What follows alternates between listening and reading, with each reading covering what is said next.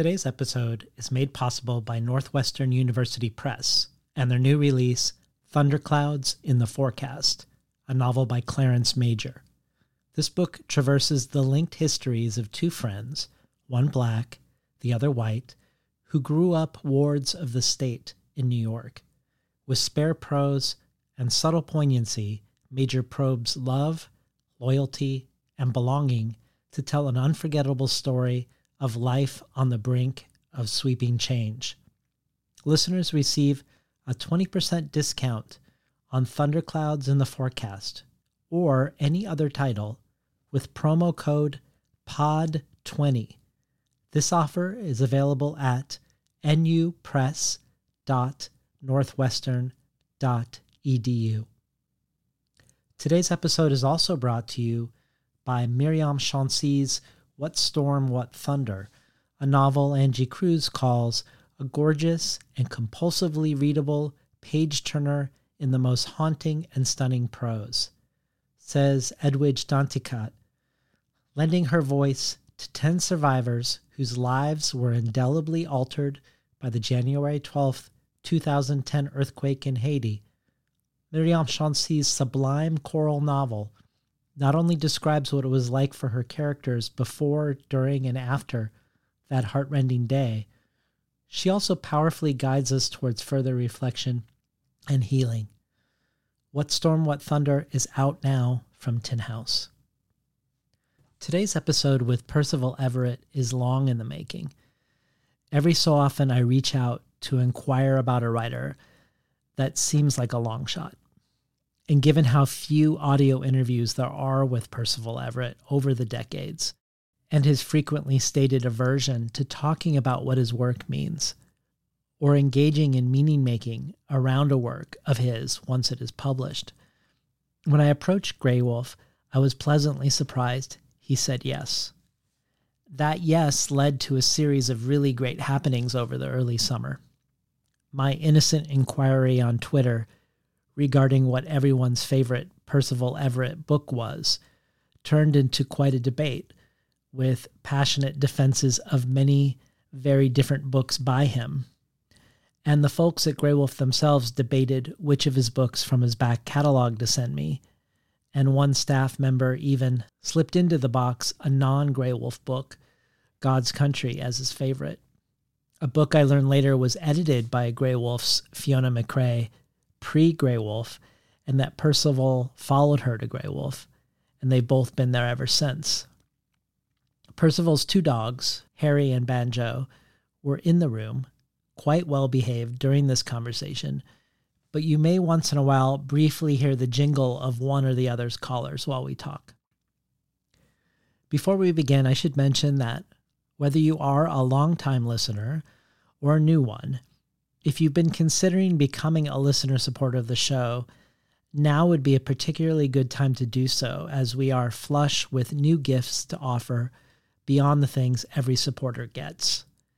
Everyone who supports the show gets a resource rich email with each episode where I talk about the preparation I did, what I discovered, and point people to both what I've referenced in the show, including other interviews, scholarly work, essays, podcasts, and videos, and also suggestions of where to go to explore further. And every listener can participate in the collective brainstorm of who we should invite in the future. One of the main reasons Percival Everett is a guest today. But there are a lot of other possible benefits too.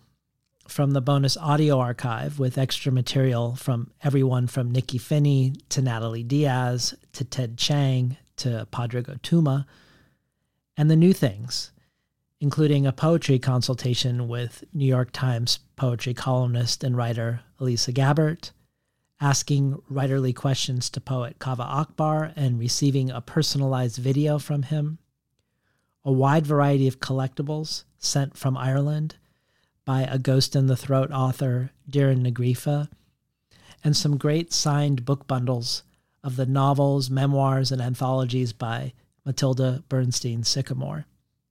This only scratches the surface, but regardless of all of this, perhaps you simply find these conversations useful for your own art making practice, or a meaningful way to stay connected to the world of writing and reading.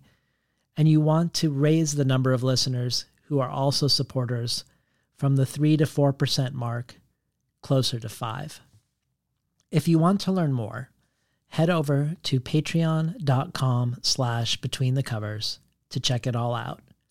And in the meantime, here is the much anticipated and much asked for episode with none other than Percival Everett.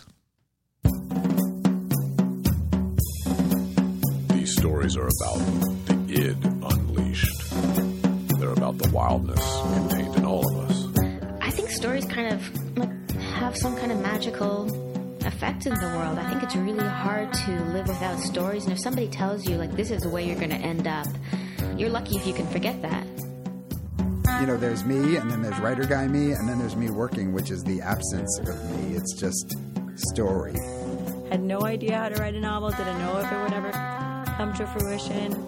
Was working at a vet and kind of lint rolling puppy hair and cat dander off myself.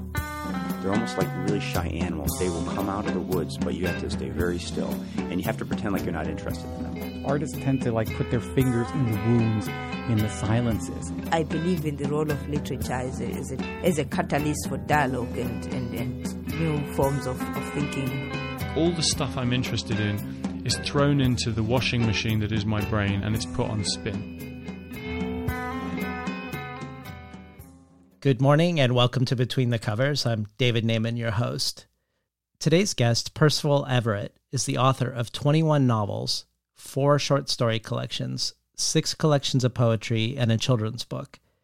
He is also, or has been, a horse and mule trainer, a jazz guitarist, a fly fisherman, and a rehabilitator of mandolins. But if you ask him too much or too often what his books mean, he often just says, I don't know. I'm just an old cowboy. But Percival Everett is not a stereotypical cowboy in that he started his career studying mathematical logic and philosophy at the University of Miami and the University of Oregon, ultimately switching to fiction writing, transferring into Brown University's MFA program, where he wrote his first novel, Suitor, published in 1983. Over the course of the next 40 years, Everett's novels, novels that explore questions of language, identity, form, and genre, novels that have both used and subverted the tropes of everything from westerns to Greek myths to detective fiction, novels that do this, at least in part, to look at all that America tries its best to ignore, prompts the New York Times to say Everett has cultivated a reputation for his vast, genre defying, and sometimes gleefully unhinged body of work. And Publishers Weekly to add Percival's talent is multifaceted, sparked by a satiric brilliance that could place him alongside Wright and Ellison. Because his work ranges so widely and wildly, everyone has their favorite Percival Everett novel, and no one agrees. His novels include the novel within a novel, Erasure, the novel Glyph, described as having the feverish plot of a thriller and the philosophical depth of a text by Roland Barthes, which stars a precocious baby who reads everything from Balzac to semiotics to trashy thrillers. He's also the author of Percival Everett by Virgil Russell, I Am Not Sidney Poitier, a history of the African American people proposed by Strom Thurmond, as told to Percival Everett and James Kincaid, and most recently the finalist for the 2021 Pulitzer Prize in Fiction, Telephone, which was released with three different endings, with no obvious way to know which version you'd received. Everett has won too many prizes to name, but they include the Dos Passos Prize, the PEN Center USA Award for Fiction, a Creative Capital Award, and a Guggenheim Fellowship. Unsurprisingly, scholars have taken interest in his work as well, a partnership between U.S. and French scholars to create a place to cultivate critical and cultural engagement with Everett's work led to the formation of the Percival Everett International Society to do just that. Percival Everett is also an accomplished abstract painter, A portfolio of his paintings has been published in Callaloo, and Chris Abani's poetry collection, There Are No Names for Red, includes paintings by Everett as well. Everett is currently Distinguished Professor of English at the University of Southern California, and he's here today along with The Trees, his latest book from Graywolf. Publishers Weekly says of The Trees Everett's sharp latest spins a puckish revenge fantasy into dark social satire underpinned by a whodunit. Bookforum says The Trees is a wild book, a gory pulp revenge fantasy and a detective narrative that alternates between deadpan and slapstick modes of satire.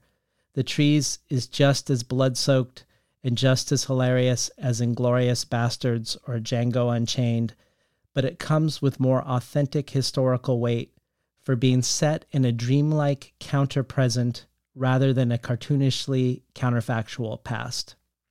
And Porterhouse Review says The Trees weaves tropes of pulp cop noir with trademark acuity and genre bending inventiveness to deliver a swift, startlingly expansive take on the legacy of lynching in the American South. Everett is talking with the past in the trees, but he's also talking to the present about the future. To read the book is to be in rare conversation with all three. Welcome to Between the Covers, Percival Everett. Thank you. Thank you for having me. So over the years, you've you've cited a very eclectic list of influences and inspirations from Mark Twain, Groucho Marx, Chester Himes, and Jackson Pollock to Antonioni, Laurence Sterne, Lewis Carroll, and Ralph Ellison. So I was thinking before we talk about the trees, I did want to start in a more ab- abstract and general place with you about your work more broadly, and, and then see if we can connect it to this specific book. One writer you speak about as an influence that I'm I'm particularly curious about is Gertrude Stein, because whereas the trees could be imagined as a a strange alchemy between Chester Himes, Groucho Marx, Mark Twain, and Ralph Ellison, no one is going to pick up the trees and think of Gertrude Stein. Um, and yet, in your talk about her, you say the question isn't how you were influenced by her, but how weren't you influenced by her? And interestingly, that she has influenced you regarding plot. So, so talk to us about Gertrude Stein's influence in relationship to your novels. Well, first of all, I, I admire uh, Stein's her intelligence. You know, I, I often say of drivers, they're aggressively ignorant. Well, what I love is, is that Stein is aggressively intelligent, and, and, and it's, it's clear in all of her play. Mm. And, and that's the most important part of her work for me is, is this freedom with language. Um, at once having control, but understanding that, that language can get loose and ought to get loose you, have you've stressed in, in in talking about her that her writing is not as some people think automatic writing that it's actually very constructed. And and you've also mentioned that play and structure can have as much meaning for you as story and content. Uh, could you elaborate on that a little bit? Hey i'll try. Um, uh, you know structure and style i'll put those two together are, are tools and and d- different stories require different tools to make and to to make it efficiently and and, and um, have them do their best work. Um, for example the, the, trees it would have made no sense um, for me to have told that in the same in the same way that i that i told um, the story um, percival everett by virgil russell.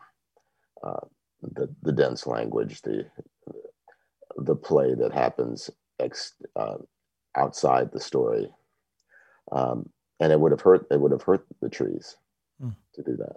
Um, so, at any point, I have to be willing to allow a story its own style. And in, and in allowing its own style, that becomes part of the meaning. Yes, and and and, and you mentioned the horses. and It's it's like a horse. You you don't ask a horse to do something it cannot do. Yeah, and probably even more so a mule. Yes, because if you if you let the mule do what it wants to do, it will never do what you want it to. Well, in many places, you've recounted how when you were studying logic and philosophy, and more specifically Wittgenstein, you were studying something called ordinary language philosophy, where you had to write out scenes where people, without using the jargon of philosophy, would nevertheless enact and work out philosophical concepts. And that you came to realize that writing fiction was a better vehicle for you to engage with philosophy than philosophy. In that light, you often describe your orientation to a book you're writing in these terms. For instance, you've said you have many longstanding philosophical concerns, and that one of them is A equals A is not the same as A is A, and that this is usually where your novels start. So, can you talk to us about this logical distinction as a starting point for a novel?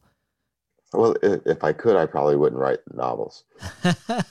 um, it's it's the whole question of identity is is is in this culture is is especially for someone who who um, who is considered other from the from the start um, is is a is a prickly one. Um, but basically, uh, uh, it's a question of simple A's. A equals A. There's one A on the left side of the equal sign and one on the right. They are not the same A's regardless of their equality. Um, and it's important to note that, and, as we expand that, that metaphor, that equality doesn't mean the same thing. Hmm. Uh, one of the ways that immediately becomes uh, uh, useful in, in creating a story in America is that is when people use the term colorblind. Um, well, yes. what does it mean to be colorblind? Right. Uh, I am not going to be you, um, uh, but we can be equal. So, and that that's a fairly pedestrian way of of, of taking that um, that notion and, and taking it to a a, a human uh, foundation or a human place. Yeah. Well, you've talked about something similar to A equals A versus A is A in your book, Percival Everett by Virgil Russell, which is divided into three sections one named after the evening star, one after the morning star, and one after the planet Venus, all of which are the same thing, the same celestial body, but are also very different things. And and you you've said that this is what drives your work, this notion of logic and identity. And I don't know if this is a very easy question or a hard one, but thinking of Gertrude Stein and how play and structure can create meaning as much as story, and thinking of this distinction distinction in logic between three ways of seeing the same thing that in each iteration is also a different thing.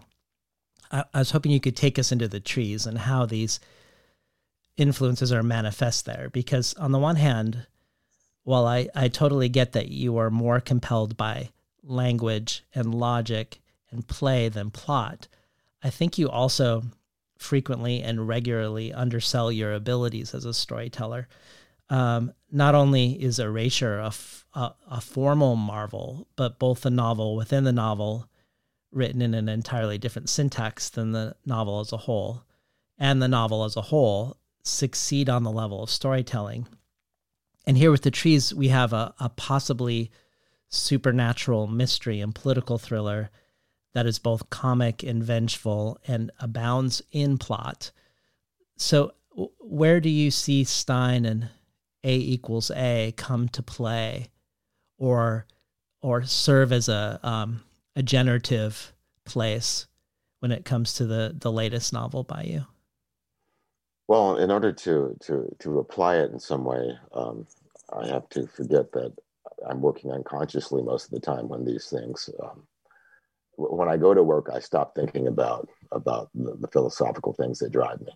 I, I don't want them to show up. Mm. Um, though, as you talked about Frege's puzzle of sense and reference, the morning star, evening star, and, and, Venus, I realized that even then I had been working on my novel Telephone, with, with the three versions, which are the same novel. Um, but with the trees, I, I would I would say that I'm the last person to ask how these things uh, tie together. Um, the, again, a fairly obvious place is in the listing of names.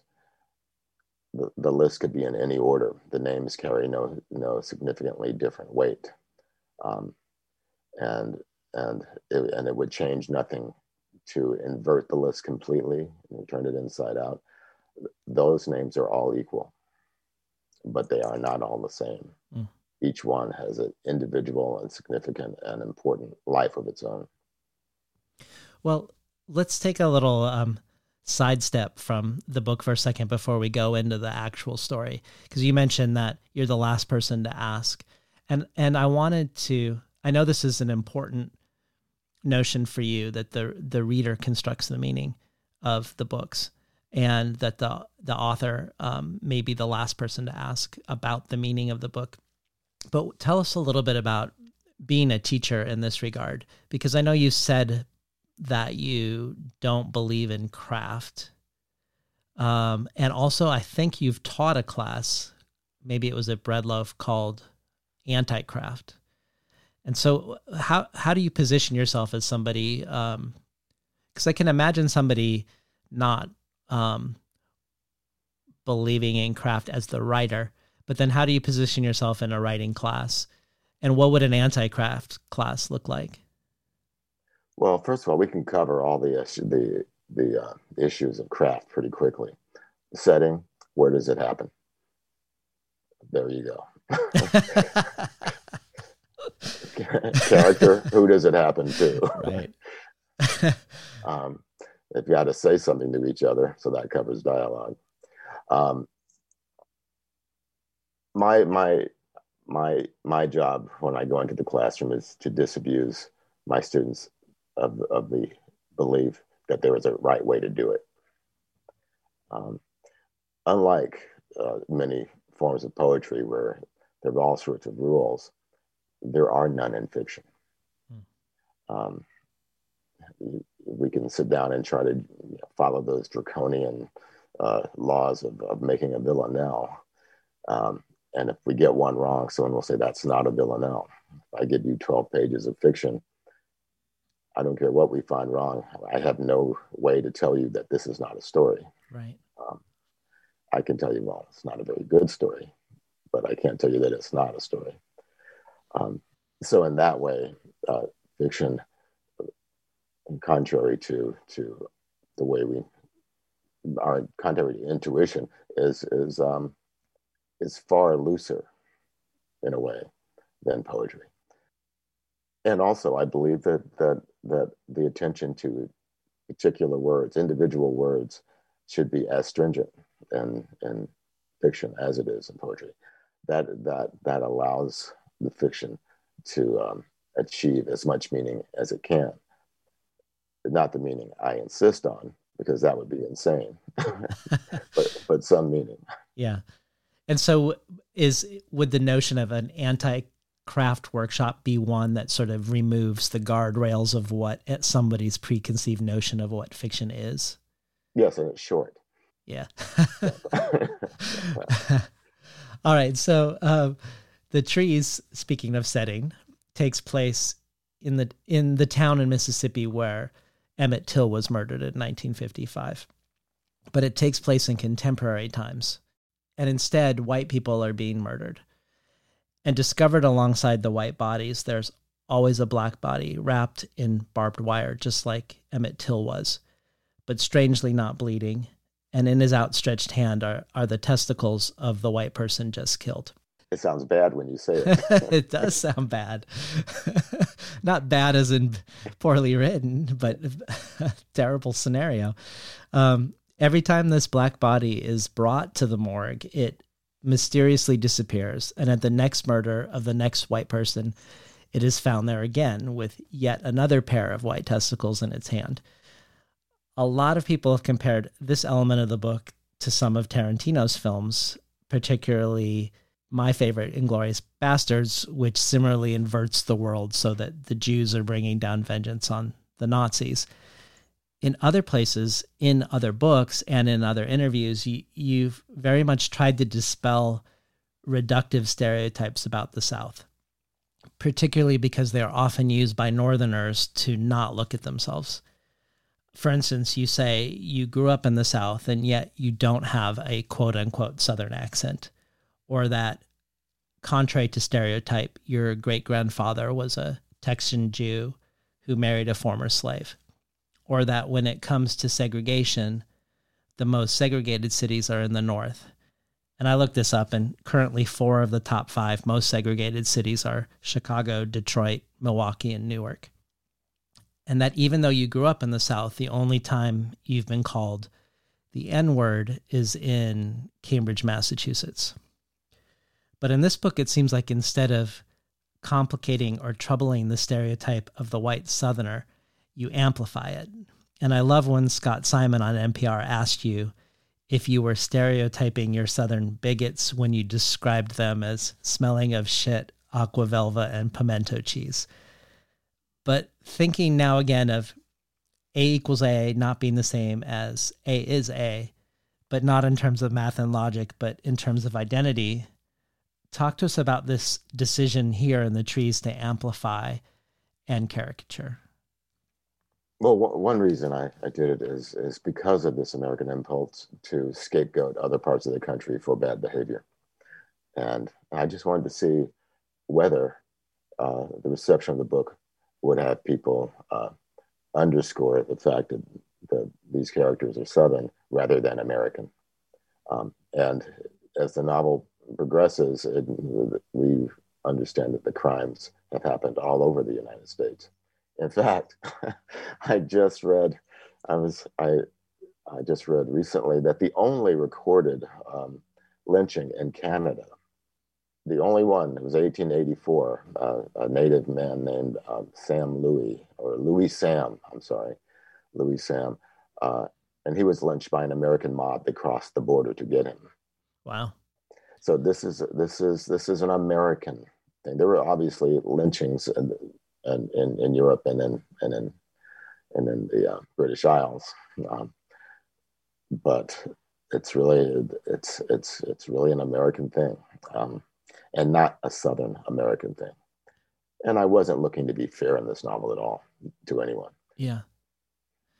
When you say you you were curious whether um, people would underscore the southernness, do you feel like that has happened? That people are are pointing out the southernness? Yeah, so I, I what I, I, was actually I don't read reviews generally, but I but someone called attention to a, a New York Times review which said new Southern fiction, and and I I, I found that remarkable. Mm. Um, um, uh, this this is an American story, and to say that it's Southern is to uh, is to make it less American and to and to um, station somebody below someone else. Yeah. And it's a way to avoid self examination too. Of it course seems. it is. Yeah. Yeah. Um, we have a lot of fun with names in the book. And, and it feels like it is an extension of the way the book is very black and white. And, and, and I mean that pun with the mm. pun intended. The, the, the characters from the Mississippi Bureau of Investigation and the FBI who come to Money, Mississippi to investigate the, the crimes. All of them are black and have, or most of them are black and have pretty normal names like Jim Davis and Ed Morgan. And the white characters have names like Delroy Digby, Hickory Spit, Red Jetty, Junior Junior, and Braden Brady. And my favorite one, the governor of South Carolina, Pinch Wayface. Um, but when I think of naming and, and classification and identity, things that you're engaging with in many of your books, how even when you wrote books yourself about Greek mythology, you would still find them in, in African American studies section of the bookstore simply because you were a black writer. Or reviewers who, even when your book wasn't about race, would need to end the review with a by the way, the author is black or the ways you explore the literary marketplace one that remains overwhelmingly controlled by white publishers and editors who consider only certain types of books by black people as marketable. And you and you mock this you give them and you also mock this sort of book in the novel the uh, erasure with, with the novel within the novel and you've talked about how this was at least with with erasure this was at least partially inspired by how you think richard wright uh, was giving the white marketplace what it most wanted to read about black people.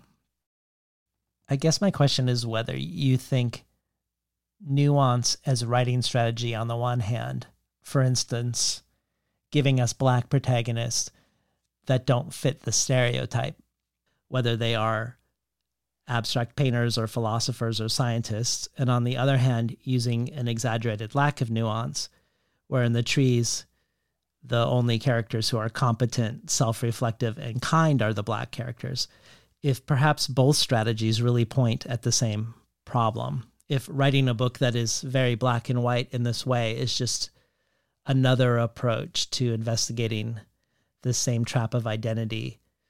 Um, I guess I was curious if you could just talk about naming in that light. Oh, the naming is just I'm having fun. I, I that's that's I, mean, I, I, hope the names do some work, but it, it's it's you know, I've got to have some fun too, right? and um, and and I have to. My favorite um, name is Red Jetty. Red Jetty. Yes, um, Jetty being a neck, and and and that's and that set everything off. Then the names just started rolling to me. Um, I'm glad you like Pinch Wayface. Yes, I think Pinch Wayface is a is a high is a high point in the nomenclature. But do you have a sense of like this um the the polarization it seems like very conscious polarization of the way you characterize uh, along the lines of race in the book. Seems it seems very intentional. Yeah, well, it, it is, and and it's. Um, I'll give you a, a, a, a very brief uh, example of, w- what can happen to one and uh, to a black person in this culture. Uh, and it's I'll give you well two examples. The first one is a, is is from uh, Chester Himes' novel "If He Hollers, Let Him Go," where our main character is crossing the street, having a, a pleasant day, um, and a white man in a car is stopped stopped at a light stares at him with with this deep seated hatred that can only be because he's black um, and he's there and reminds him of, of, of, of, the world that he lives in. And, and so that one glare ruins his day mm. and he's been otherwise happy. Uh, likewise, I was once walking through an antique mall uh, off the side of a, taking a road trip and went into one and and came around a corner and I was had it was a beautiful day and, and I was having a nice time. And, and as I came around the corner, there was a huge pyramid of Aunt Jemima cookie jars uh, set next to um, uh, these these offensive uh, uh, uh, sculptures of black boys eating watermelon. And I was slapped in the face by this American, and this is in Niles, Michigan, um, by the fact that this is where I live. Um, white people don't experience that in this culture. And this is my version of that. Could could we hear a little bit of the prose? I um well I was thinking we could read the um one long paragraph that opens chapter 95. Okay, cool. FBI supervisory special agent of the Southeast Regional Office, Ajax Kinney, disembarked from a commercial flight at the Hesler Noble Field just north of Hattiesburg. He was met by several other agents arriving from offices in Chicago, Dallas, and DC. The agent from Dallas was a man named Hickory Spitt, a legend in the Bureau only because he was the older, oldest active agent in the agent in the Justice Department in Justice Department history. Born in 1934, he was just shy of 85. He was the only man currently in the FBI who had actually worked under J. Edgar Hoover. A Texan by birth, he was famous for leading the FBI efforts to discredit Martin Luther King, having once penned a letter to King suggesting that he commit suicide. He was there with the others, wearing his Stetson, cowboy boots, and pearl handled sidearm, because he was the only member of the force who had actually witnessed a lynching. He was there also because it had been so ordered by the President of the United States, who considered him an American hero. Spit thought Hoover and Eisenhower were the same person, didn't like Kennedy, hated Johnson's politics, loved Nixon, once claimed to have a bullet to have a bullet with Jimmy Carter's name on it, was suspicious of Reagan, didn't care for eh, George, George H.W. Bush, unofficially investigated Clinton, considered George W. Bush an intellectual elite, near died of a stroke when Barack Obama was elected, and was in love with the current clown. He still had a badge and a gun, but could hardly wipe his own ass. He smelled of shit, aqua velva, and pimento cheese. He had one living relative, a son he had sexually abused, and who now hated him from another country. Clint Eastwood had plans to make a biopic of his life and career. Been listening to Percival Everett read a short excerpt from The Trees. I, I, I just really love that section. Um, and it makes me think of like when I think of um, two people you frequently mention, Mark Twain and Groucho Marx, and I can certainly see the the connection with Twain and how he he confronts the least funny things with humor, and, and Groucho Marx with his delight in wordplay. But when I think of the question, how are you making me laugh in a book about lynchings? I also think of Mel Brooks, who doesn't shy away from doing comedy about the Spanish Inquisition or the Holocaust or any number of things. Um, so, so I read that you actually teach Blazing Saddles in your class, and that your yes. students look to you for permission to laugh. Um, particularly, I'm imagining because of the very liberal use of the N word in the movie.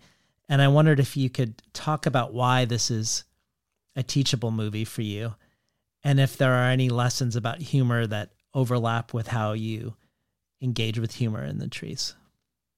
Well, I suppose it's the same sort of burlesque humor. The, the um, and we're speaking te- technically about humor. That's that's the style. Um, Blazing Saddles is so smart about race. Uh, it's, it's it's that in the early '70s we were smarter about race than we are now. It's, it's surprising. Um, most of that script was written by by Richard Pryor, which is um, and Richard Pryor and Mel Brooks, Brooks together can only be funny. Um, and and with, with, certainly with Pryor, it can only be sad and serious. Um, humor is, is is fascinating to me because no matter what we do, we can laugh. Um, it's it's a weird human thing that that even comes out in an in an untrue way in most films when we see some several people and someone is killed among the group and 20 seconds later they survive something horrific and they're laughing it obviously will never happen that way but it's in it's in our our our our, our, our collective consciousness that it should you know, anytime you talk about humor it stops being funny um, and, and maybe that should be my next mission is to, is to write a book about humor that's funny. um, I doubt I can do it. Um, but the, the, uh, the great part about humor is once you have someone laughing, you can do other things to them. Uh, and even something as bizarre in our culture as having someone think. Having someone what? Think. Think. Yes. Well, when you say that we understood race better in the 70s than now, um, I guess I wanted to ask about your students' uneasiness and whether you saw it as a good thing, a sign of progress around our sensitivity to others, or do you think that the movie's careening past all notions of propriety is is in and of itself something of value and, and something that is has been lost because of that sort of um, overcautiousness, let's say. Well, the interesting thing about that film is it, it never gives anyone permission to behave as a racist. It it uh, it it, it, reveals our racism and, and, in a way that we can all see and, and recognize and then become comfortable with. Um, not that it's right, but that it's wrong. Um, no one sees the villains and and and um, Blazing Saddles. It says, "Oh, I want to be like like him." Right. that's that's not what happens. Um, it, it's a it's a very strange thing. Our our culture decides to be afraid of a word instead of a concept. You know, uh, my students are afraid of the word nigger. I'm not afraid of the word nigger. I'm afraid of the person who uses it in a certain way. Um, the and and I don't understand why mere substitution changes that. If if if I get pulled over uh, um, and I'll change everything. I'll get pulled, pulled over at night by a state trooper in New Hampshire, which we used to call the Mississippi of the North. Um, uh, and he says, What are you doing here, N word? I would be, if not more, at least just as frightened as if he had said nigger. and um, if I if if if I called uh, someone an N word, well, why should they be less offended? It's that I've called someone that. So why should be afraid of saying a word? And why should professors be afraid of using a word if they're illustrating historically what that word does? Um, people who want to ban uh, the adventures of Huckleberry Finn because of the presence of that word are either, well, there, we have a few choices here. uh, but but one of them is is is they're really afraid to look at themselves, um, and they're afraid to look at each other, mm. and and so the, the the villain becomes language.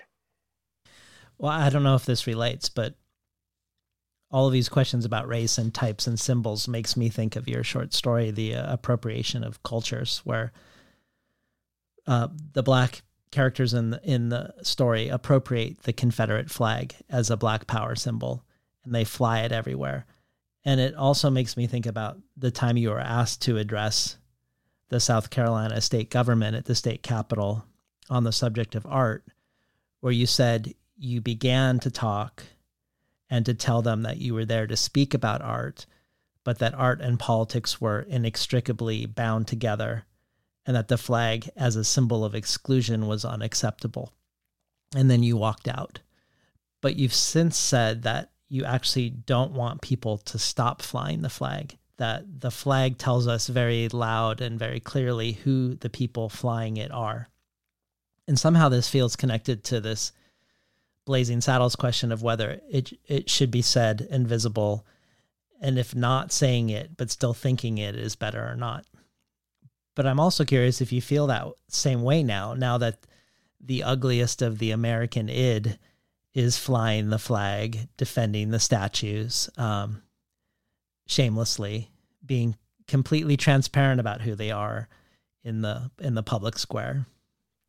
Well, the example I I always uses when I come to a minefield, I really appreciate a big sign on the edge of it that says mines.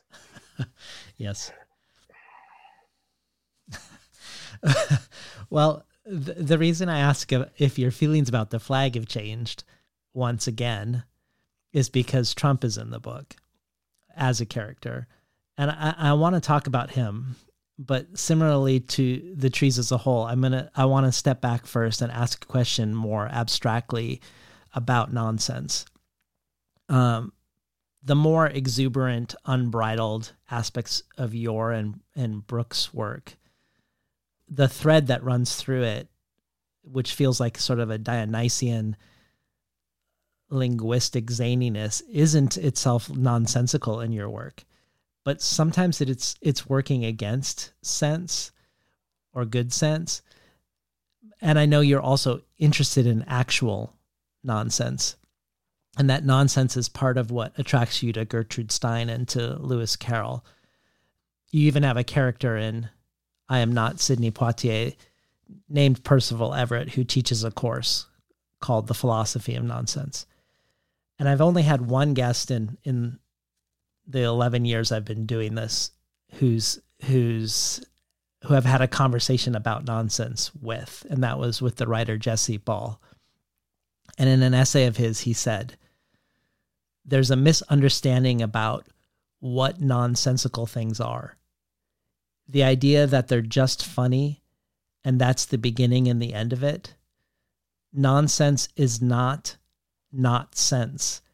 It operates at the edge of sense. It teems with sense.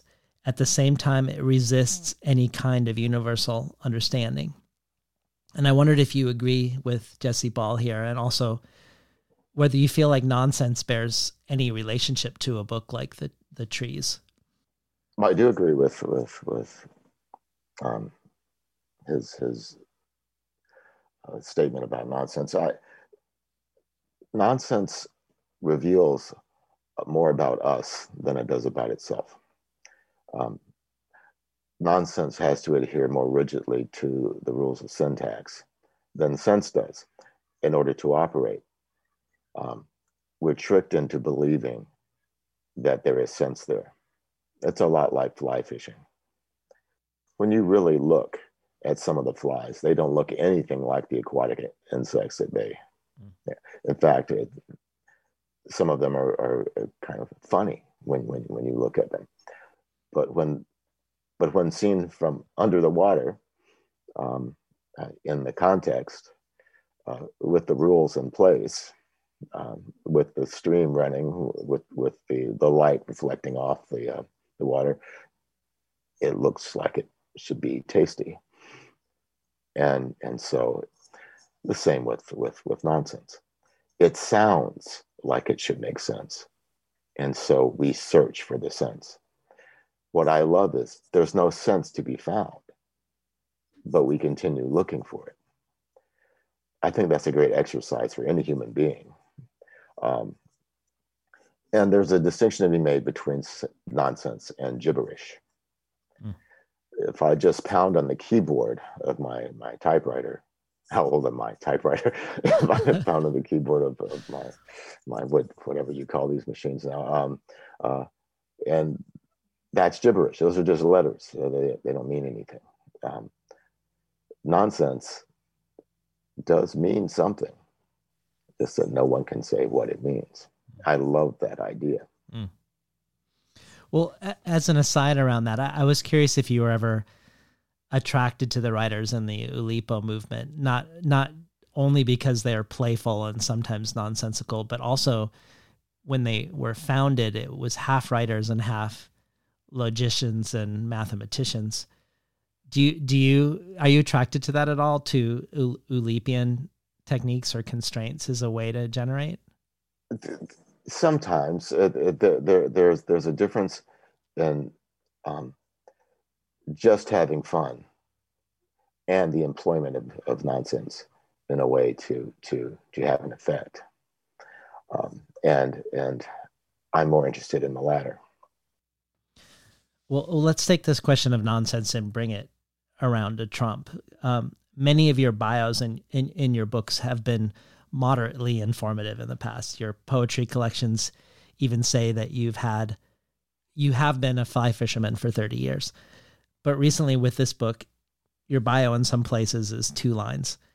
Percival Everett is author to more than 30 books. He voted for Joe Biden. And your interviewer in the White Review asked you, I, I thought, a really great question that connects us to Trump. When when nonsense has been weaponized, what is the artistic response?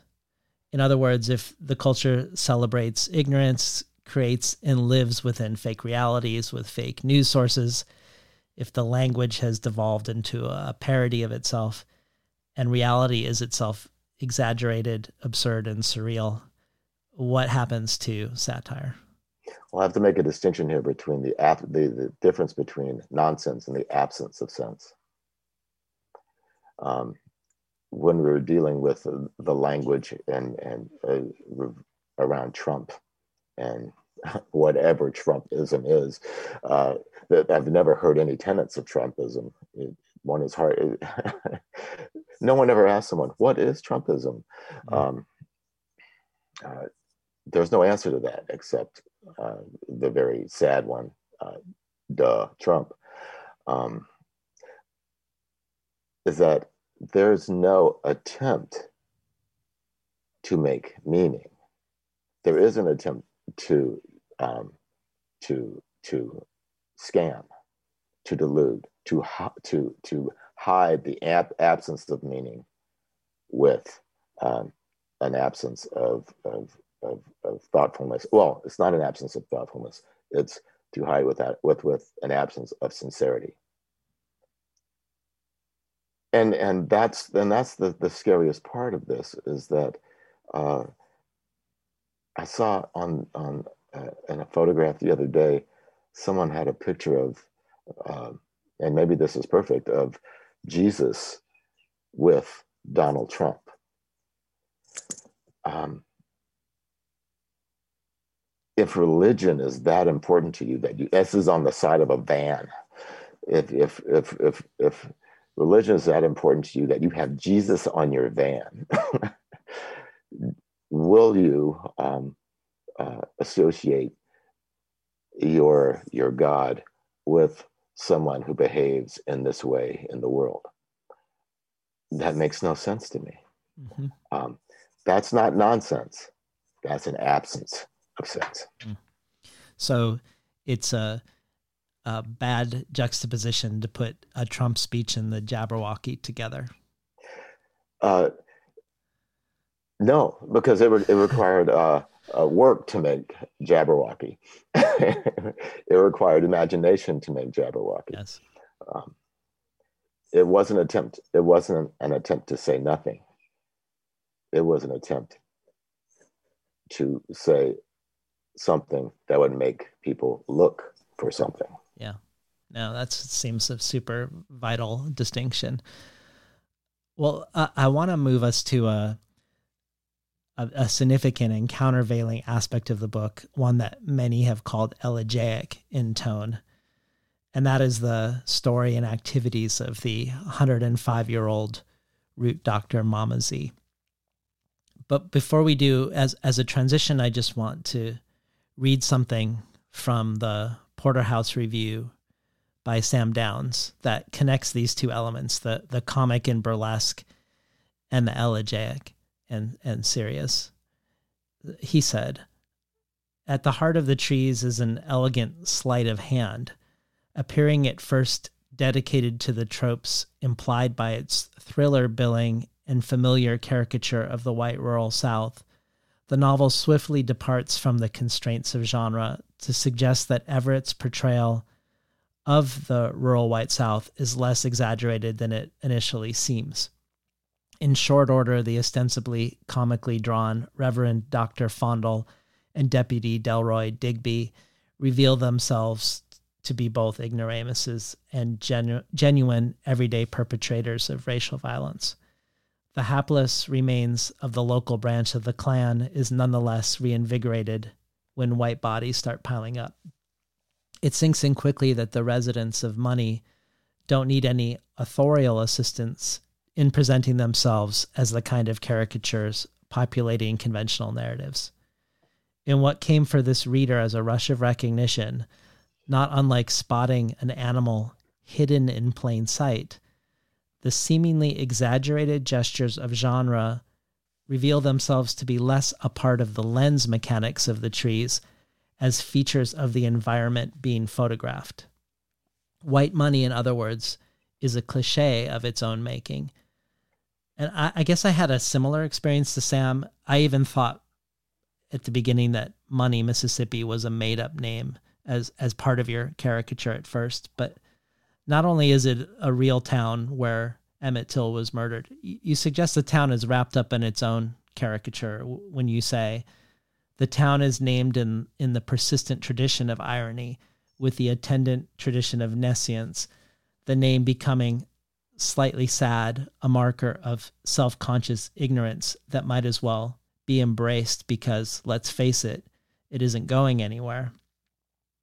So I was hoping maybe you could just introduce us a little bit to the character of, of Mama Z, who who's who embodies this other part of the book, uh, a book that feels quite far from satire. Um, can can you speak to us about the this hundred and five year old uh, root doctor um, and your inspirations for her? Um, she is a 105 year old black woman whose fa- whose own father was was was was lynched. Um, she's not based on any particular person, but an amalgam of, of, of many uh, people who who lived through the years where that was a, a significant fear when one went out outside.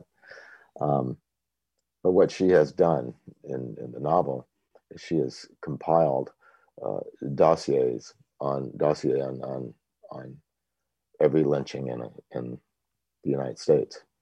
So she has a room filled with file cabinets filled with dossiers, um, and each one has a name, and that's what was important to me.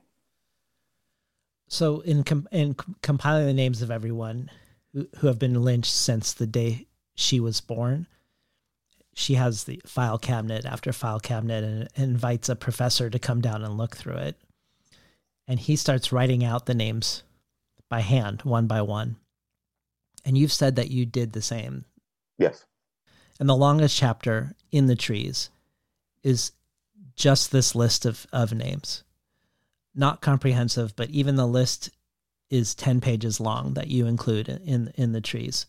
It reminded me a little bit of the ending of of Claudia Rankine's Citizen, and and when I interviewed her in in 2014 with the first edition, there was just a handful of names at the end of people who um, unarmed um, black people who had been killed by the police. But with each edition, she added the names that had um, of other people who'd been killed since the first since the previous edition so much so that it felt like it was overtaking the proportions of the other chapters in the book. And and similarly here, it feels like it's an extremely powerful um, chapter just with these names, abandoning the narrative. Um, and we've been talking about naming and stereotype and identity, but it feels like this is a different type of naming. And I was wondering if you could both speak to what this sort of naming means to you and also what the process of of going through that process that the professor does of writing down the names for you what was like well it, with with each name it, it's become someone that that name becomes that person and i'm and this comes from an experience i had at the vietnam memorial in dc uh, which is a, a, a very affecting um, monument. Um, as I walk down into it, um, there are lots of people there looking at all the names, and I heard a woman say to someone, and not not with with any particular uh, grief or anything, that I should. she said, "I found him." Mm. She was looking for their their loved one. Um, not I found his name, not there it is, but I found him. And that that that really that moved me as much as the monument itself. Um, and that stayed with me. And that and that's and that's what's behind names is is we are our names. uh, let's let's spend a minute with um, archiving in relation to the book.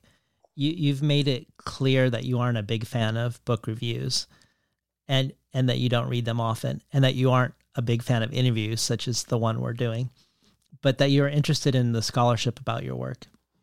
And I read an interesting piece of scholarship called "There Is No Magic Here." Saidiya Hartman, Percival Everett's Zulus and Slavery's Archives that suggested that what Saidiya Hartman's nonfiction does around the archive can also be found um, predating her in your novel Zulus. And they quote from Hartman's The Positions of the Unthought, where she says, What I was trying to do as a cultural historian was to narrate a certain impossibility, to illuminate those practices that speak to the limits of the most available narratives to explain the position of the enslaved. On the one hand, the slave is the foundation of the national order, and on the other, the slave occupies the position of the unthought. So, what does it mean to try to bring that position into view without making it a locus of positive value or without trying to fill in the void? Somehow that felt connected to me to the naming in the book, also. But also, when I abstract this notion of, of the unthought from its context and political situation, I, I also think of you saying that Stein focuses on not content and not feeling and thus the intellectual pursuit of art making. But I, w- but I was curious if this quote from Hartman about the archive, uh, if that sparks any any thoughts in you. Well, well certainly. I mean, um, one one of the things that that, that gets taken away from from slaves right away is is their humanity by being renamed. Um, I've often thought about Ellis Island in, in that way. Um, we perhaps giving people a gift of a home, but to take their names is to is to pay a price as one enters this American experience. Yeah. Um, yeah, I, all I can say is, is, that, is that it makes sense to me, um, and and and and I, I think that's probably uh, true, um, basically. Um, what would be interesting would, would, be to to to explore different cultures um, uh, thinking about names, which I haven't done. But as we sit here speaking, um, that's what what occurs to me. Um, there are there are even um, you know, the actual citizens of this this continent often have naming ceremonies, um, which we we don't have. Um, I suppose even in Christianity, there are the, the christenings are perhaps naming ceremonies. Not everyone practices that. And and and I'd be interested in the in the again I know nothing about it, the the history of of of, of this what it means. Well, if it feels like with Mama Z's archive, the the one that she's assembled since she was um, of all the lynchings and unarmed killings since she was born 105 years previously is where the um, the black and white binary breaks down in the book. Then the the names of the lynched are predominantly um, black people who've been lynched, but they also include Matthew Shepard and Leo Frank and a large number of, of Chinese names and in particular Chinese and Chinese American workers who were lynched in America.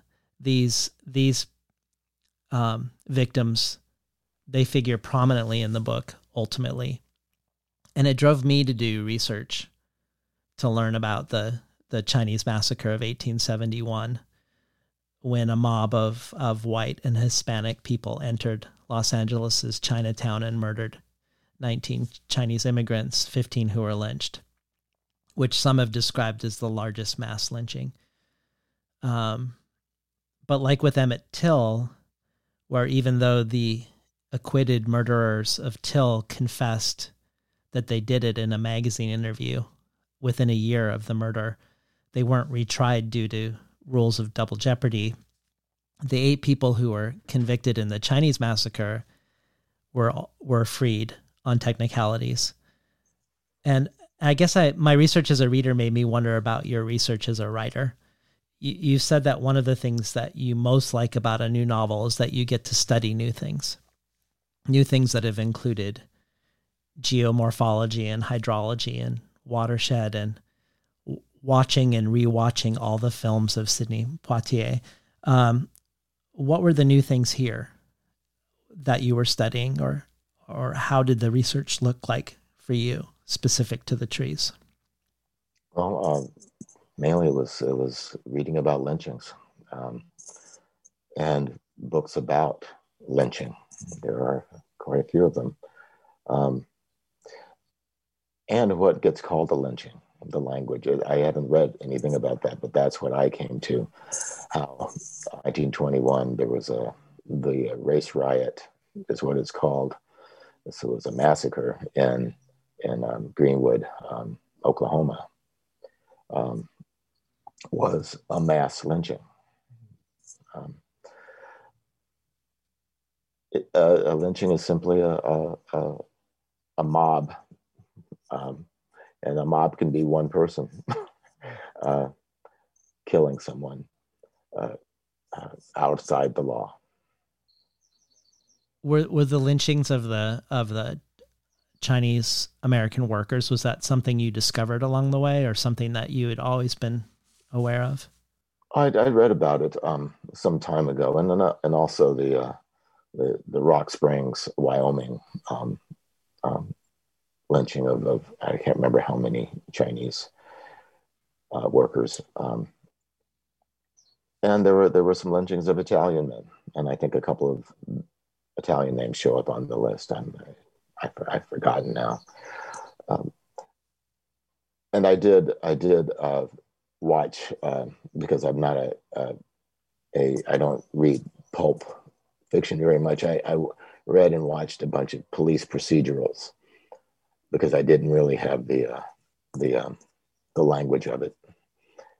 So I did that. That might have been the hardest part of all of this. Is I turns out I don't much like police procedurals, mm-hmm. but, but I did, did watch a bunch. Did any stand out for you? Well, it's not really a police procedural, but one one one old television show that has stayed with me and, and did not inform the novel, but it's become my my uh, relaxation is the old Perry Mason, um, and it was it's the form of it. It's always the same form, and yet the stories are all different. And I can tell you when what is going to happen, but I will watch all of them. yeah. So it's got a good hook. Yes. Yeah. Well, you've said you, you would like to be able to write an abstract book without knowing exactly what that would be like. But as as you mentioned before we started today, you've painted some abstract paintings that are in, in relationship to the trees. And I think your opening in LA is happening in a gallery tonight. Um, so maybe as a substitute for writing an abstract novel for now, tell tell us how these paintings relate to the trees for you. Um, what about the paintings connects to the book? The, the title of the entire show is is Once Seen, and and actually the catalog is a 1921 issue of of the Crisis magazine, the NAACP magazine. 1921 was uh, well, 1919 was called Red Summer because there were so many lynchings. Um, and and uh, this issue of, of the crisis devoted to lynching seemed to be a, a perfect um, vehicle for my paintings. So my paintings replaced many of the photographs that were in uh, in the in the in the um, magazine again, the title of the show is Once Seen, and it's and it's because, and it's a very sad thing for me. Once you once you see what it is a painting of, you can't unsee it, mm.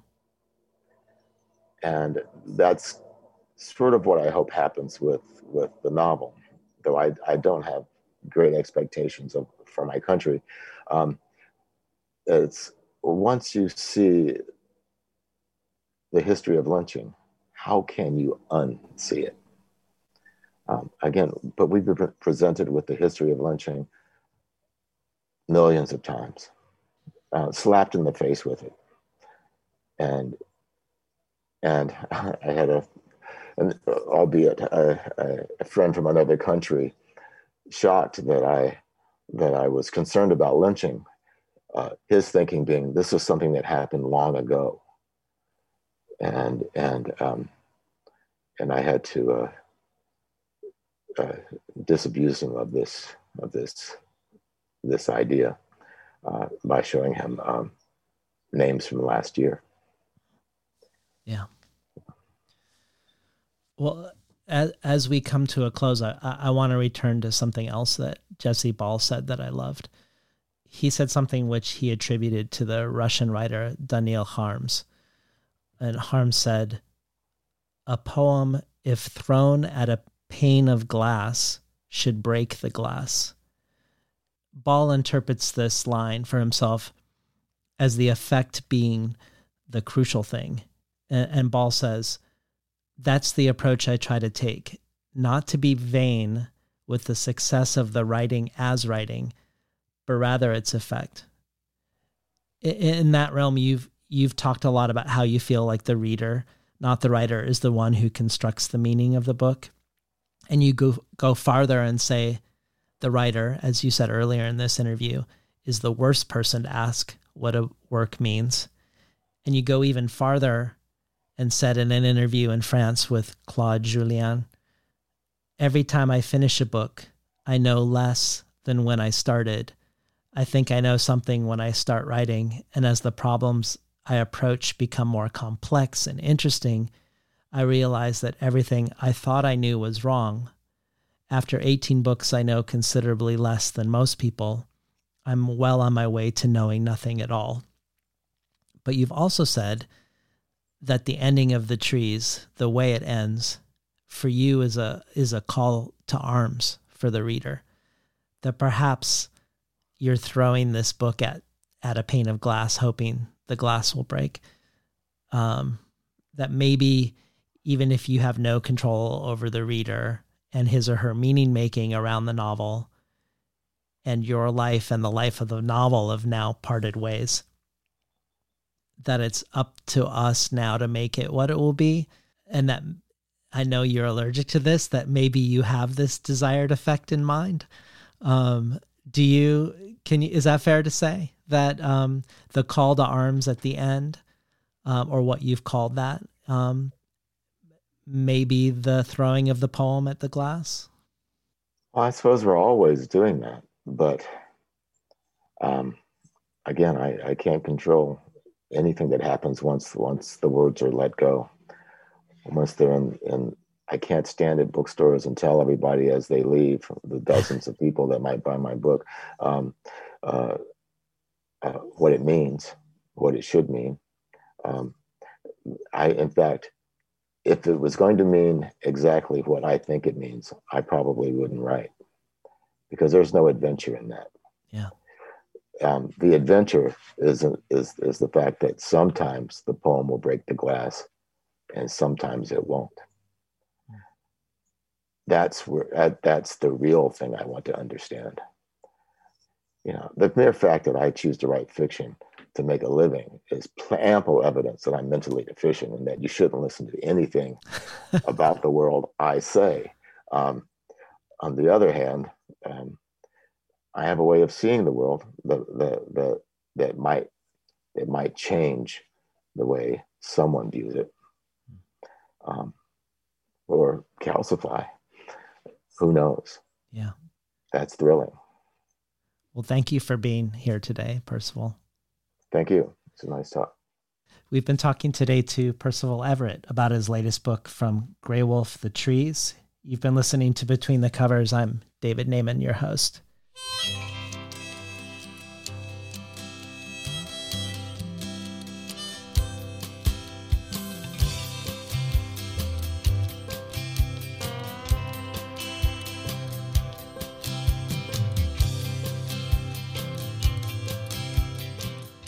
Today's program was recorded at the volunteer powered, non commercial, listener sponsored, full strength, makeshift home office of me, David Naimon. If you enjoyed today's program, consider supporting the fundraising campaign to get between the covers on solid footing going into 2022 at patreon.com slash between the covers, where you can learn about the bonus audio archive, extra material from everyone from Kaveh Akbar to Pádraig Ó Tuama to Jorie Graham to Richard Powers, or get collectible work from everyone from Ursula K. Le Guin to Nikky Finney to Darren Negrifa, or become an early reader at Tin House, receiving 12 books over the course of the year, months before they're available to the general public. Again, this and much more can be found at patreon.com slash between the covers. Or, if you prefer a one-time donation, you can do so via PayPal at tinhouse.com slash support. I'd like to thank the Tin House team, Elizabeth DeMeo and Alyssa Ogi in the book division, Jakob Vala in the art department, Becky Kraemer in publicity, and Lance Cleland, the director of the unmatchable Summer and Winter Tin House Writers Workshops. Finally, I'd like to thank Imre Lodbrog and Barbara Browning for creating the outro. Their album Imre Lodbrog E Sapatita Mi can be found on iTunes, and Barbara Browning's trove of ukulele covers can be found at soundcloud.com slash Barbara Browning.